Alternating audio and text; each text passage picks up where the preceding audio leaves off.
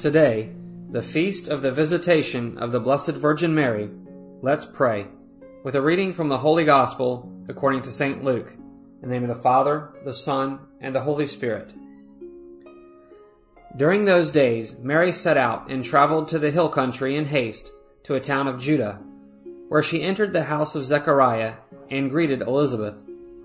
When Elizabeth heard Mary's greeting, the infant leaped in her womb, and Elizabeth, filled with the Holy Spirit, cried out in a loud voice and said, Most blessed are you among women, and blessed is the fruit of your womb. And how does this happen to me, that the mother of my Lord should come to me? For at the moment the sound of your greeting reached my ears, the infant in my womb leaped for joy. Blessed are you who believed that was spoken to you by the Lord would be fulfilled. And Mary said, My soul proclaims the greatness of the Lord. My spirit rejoices in God my Saviour. For he has looked upon his handmaid's lowliness.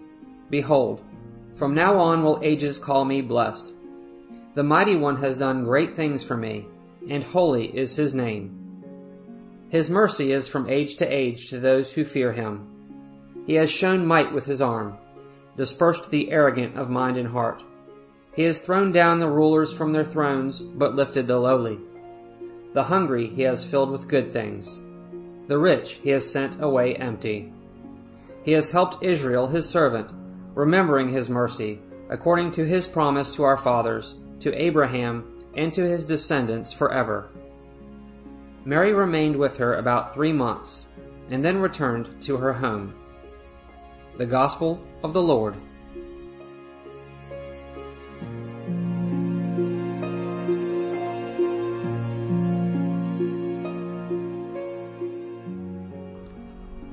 There are scenes in the Gospel that are easier to imagine than others.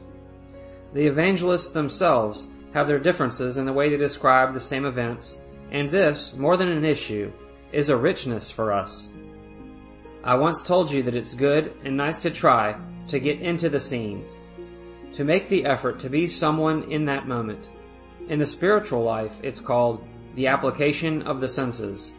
That is, to try to listen, taste, smell, see, and touch in some way what we imagine about the story.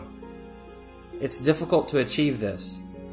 But if you take the time, if you make the effort to imagine the scenes as a scene of a movie made by yourself, everything changes. Everything becomes more your own, more personal, and from there everything is Word of God. Not only what Jesus said, but every detail, every gesture, every silence, every smell, everything, the whole set of things, and each one on its own. You must try it someday. Today's scene is a charming scene to start with. Close your eyes and imagine the moment when Mary decided to leave. Imagine her desire to see her cousin, the trip, the discomfort, the heat, the tiredness, the landscape, the arrival, Elizabeth's joy when she saw her, Mary's joy when she heard those words and felt the child leaping for joy in her womb. The rest is left to your imagination. You can add the details yourself. Today's glimpses of the gospel brings us the feast of Mary's visit to her cousin Saint Elizabeth.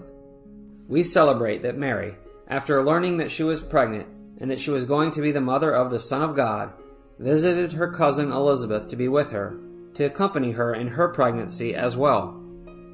How beautiful it is to start the day holding on to Mary's hand who is always with us, because she has been not only the mother of Jesus for 2,000 years, but also our mother. She becomes our mother every day by bringing Jesus to us on this day. She brings him back to every manger heart that is willing to receive him. Today we can ask her, Mary, bring Jesus to us. Bring his joy to us. You, who carried him in your womb and who always carry him in your heart. Bring him to the today of my life, to the today of the church, of my home, of my work, or of whatever I have to do. Bring Jesus to me. I need him. It occurs to me that there are three things about this wonderful song of the Magnificat, the song that came from the soul of Mary. It's a song that stems from a soul which was surprised by God, in love with God, and grateful to God. Those three things surprised, in love, and grateful. Mary's soul was surprised because she never imagined something so wonderful. She had always expected something from God, but she never expected something like this. God always surprises us. We only have to learn how to wait, how to be patient, and we have to know that time gives us what we need. We only have to trust that God's grace works in due time. That's why patience achieves everything, because patience gives us more than we expect, always. This is why Mary was so surprised. Mary was also in love with God, and because of being in love, she knew how to wait. Only a soul in love knows how to expect great things from God. Only a soul in love is surprised and is ready to be surprised. He who isn't in love always expects the same. He never expects anything different and gets bored with routine. Instead, Mary was in love and let herself be surprised, amazed by God. That is why she also thought of others and decided to visit Elizabeth. Her soul proclaims the greatness of the Lord. Her spirit rejoices in God her Savior. May God grant us that today we may be surprised and fall more in love with Jesus, hand in hand with Mary.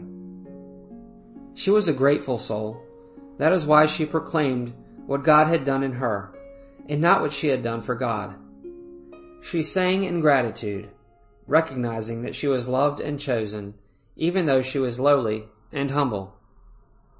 These three gifts that Mary received are also for us so that we can let ourselves be surprised by God, fall in love with Him, and live in gratitude.